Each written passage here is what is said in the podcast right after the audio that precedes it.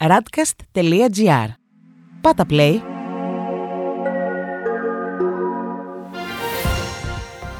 World Desk Ο γύρος του κόσμου μέσα από τα πρωτοσέλιδα ευρωπαϊκών και αμερικανικών εφημερίδων για τη 17η Ιουνίου 2021. Τα αποτελέσματα της συνάντησης Biden και Πούτιν. Τέλος η μάσκα και η απαγόρευση κυκλοφορίας στη Γαλλία. Ο Τζόνσον στηρίζει τον εντελώς ανίκανο Χάνκοκ. Στις Ηνωμένες Πολιτείες, οι New York Times γράφουν: Οι πρόεδροι κονταροχτυπιούνται ακόμα και όταν αναζητούν τη βελτίωση των σχέσεων.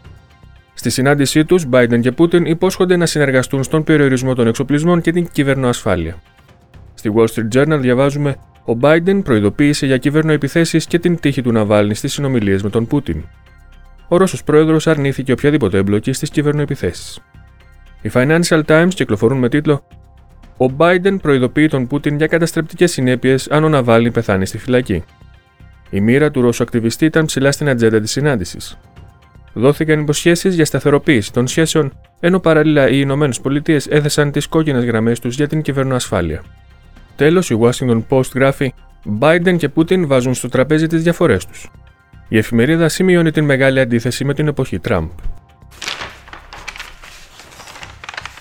Στη Γερμανία, στα πρωτοσέλιδα κυριαρχεί η συνάντηση Biden-Putin. Η Frankfurter Allgemeine Zeitung γράφει: Biden και Putin συμφωνούν σε διάλογο για τις κυβερνοεπιθέσεις.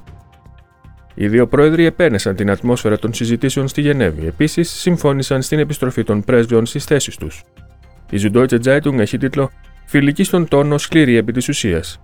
Η συνάντηση των δύο πρόεδρων στη Γενέβη είχε ως αποτέλεσμα την επιστροφή των πρέσβεων. Σε πολλά σημεία όμως, όπως την υπόθεση Ναβάλνη, κυριάρχησε η διαφωνία. Τέλος, η Die Welt γράφει: Οι Ηνωμένες Πολιτείες και η Ρωσία συμφωνούν να επιστρέψουν οι πρέσβεις.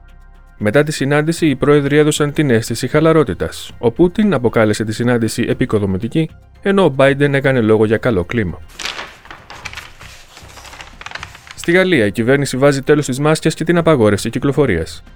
Η Λεφιγκαρό γράφει σχετικά με ένα ποδοσφαιρικό λογοπαίγνιο στον τίτλο Χρήση μάσκας, απαγόρευση κυκλοφορίας. Ο Καστέξ σφυρίζει επιτέλους τη λήξη. Ο Γάλλος Πρωθυπουργός Ζαν Καστέξ, επικαλούμενος στην πτώση των κρουσμάτων και την κόπωση των πολιτών, ανακοίνωσε το τέλος της μάσκας στους εξωτερικούς χώρους από αυτή την Πέμπτη και την άρση της απαγόρευσης κυκλοφορίας από την ερχόμενη Κυριακή. Η Λιμπερασιόν για το ίδιο θέμα γράφει: Αναπνέουμε. Η μείωση της χρήσης μάσκας και η άρση της απαγόρευσης της κυκλοφορίας δείχνουν ότι η κυβέρνηση επιταχύνει προς την έξοδο από την κρίση με έναν καλό ρυθμό πριν από τις περιφερειακές εκλογές της Κυριακής. Στη Le διαβάζουμε ο εμβολιασμός των εφήβων που θέλουν να χαρούν το καλοκαίρι. Τα κέντρα για τους νέους ηλικίας 12 έως 18 ετών έχουν ανοίξει σε Παρίσι, Λιόν και Μασαλία, όπου πολλοί έφηβοι έσπαυσαν για την πρώτη δόση τους. Και τέλος η Ουμανιτέ, αυτοί οι εργαζόμενοι που συγκλονίζουν την ύπεθρο. Η εφημερίδα δημοσιεύει ρεπορτάζ από το χιτήριο που ατού στα δυτικά της Γαλλίας, όπου οι εργαζόμενοι κολλάνε στον τοίχο τους υποψήφιους στις περιφερειακές εκλογές της Κυριακής. Στη Βρετανία, μια νέα επίθεση του πρώην σύμβουλου Cummings συνταράσσει την κυβέρνηση. Ο Guardian γράφει σχετικά: Τα μηνύματα στον Cummings δείχνουν τον Πρωθυπουργό να αποκαλεί τον Υπουργό του εντελώς ανίκανο.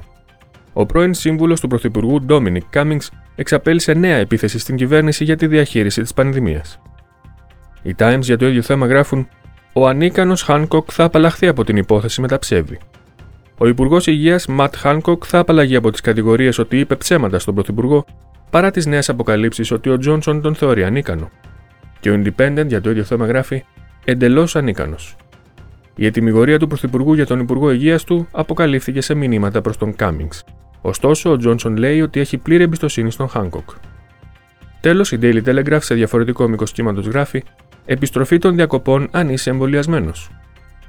Οι Βρετανοί που έχουν κάνει για τις δύο δόσεις ενδέχεται να τους επιτραπεί το ταξίδι σε χώρες της πορτοκαλί λίστας χωρίς να περάσουν καραντίνα. Στην Ισπανία, η Ελπαή γράφει: Οι Βρυξέλλες ζητούν συνένεση για την εφαρμογή του Ισπανικού σχεδίου. Η Ευρωπαϊκή Επιτροπή εγκρίνει το σχέδιο που θα δώσει στην χώρα 140 δισεκατομμύρια και καλεί τα κόμματα να τα ξοδέψουν υπεύθυνα. Και η Ελμούντο γράφει: Το ρεύμα και η βενζίνη εκτοξεύονται 37 ευρώ ανά νοικοκυριό σε μόλις 15 ημέρες. Μέσα σε δύο εβδομάδες οι λογαριασμοί ρεύματος έχουν αυξηθεί κατά 45%, ενώ η επίσκεψη σε πρατήριο καυσίμων είναι 22% ακριβότερη. Στην Ιταλία, η La Repubblica κυκλοφορεί με τίτλο Biden-Putin η πρόκληση του διαλόγου. Οι δύο πρόεδροι ήταν για τρεις ώρες πρόσωπο με πρόσωπο. Οι διαπραγματεύσεις αφορούσαν τα πυρηνικά, την κυβερνοασφάλεια, την επιστροφή των πρέσβεων και τις βάσεις στην Αρκτική. Διαφωνία σημειώθηκε για τα ανθρώπινα δικαιώματα και την Ουκρανία. Η Κορία Ντελασέρα για το ίδιο θέμα γράφει Biden-Putin επανέναρξη του διαλόγου. Συμφωνία για επιστροφή των πρέσβεων στη θέση τους και για συνομιλίες σχετικά με την κυβερνοασφάλεια. Ανταλλαγή κατηγοριών για Ναβάλνη και Γκουαντάναμο. Στη Λαστάμπα διαβάζουμε το σχίσμα ανάμεσα στις περιφέρειες για το κοκτέιλ εμβολίων. Η κυβέρνηση καθησυχάζει ότι το μείγμα εμβολίων είναι απολύτως ασφαλές. Όχι, λένε οι περιφέρειες του Λάτιου, της Πούλιας και της Λομβαρδίας. Και τέλος, η Μεσαντζέρο έχει τίτλο Κόντρα για την κατάσταση έκτακτης ανάγκης. Η κεντροδεξιά αντιτίθεται στην παράταση της κατάστασης έκτακτης ανάγκης, αλλά ο Ντράγκη φοβάται την χαλαρότητα του καλοκαιριού. Αυτός ήταν ο γύρος του κόσμου μέσα από τα πρωτοσέλιδα του Διεθνούς Τύπου. Η επισκόπηση αυτή είναι μια παραγωγή της Radcast. Στην εκφώνηση και επιμέλεια, ο Παναγιώτης Τουρκοχωρίδης, στον ήχο Διονύσης Αντίπας.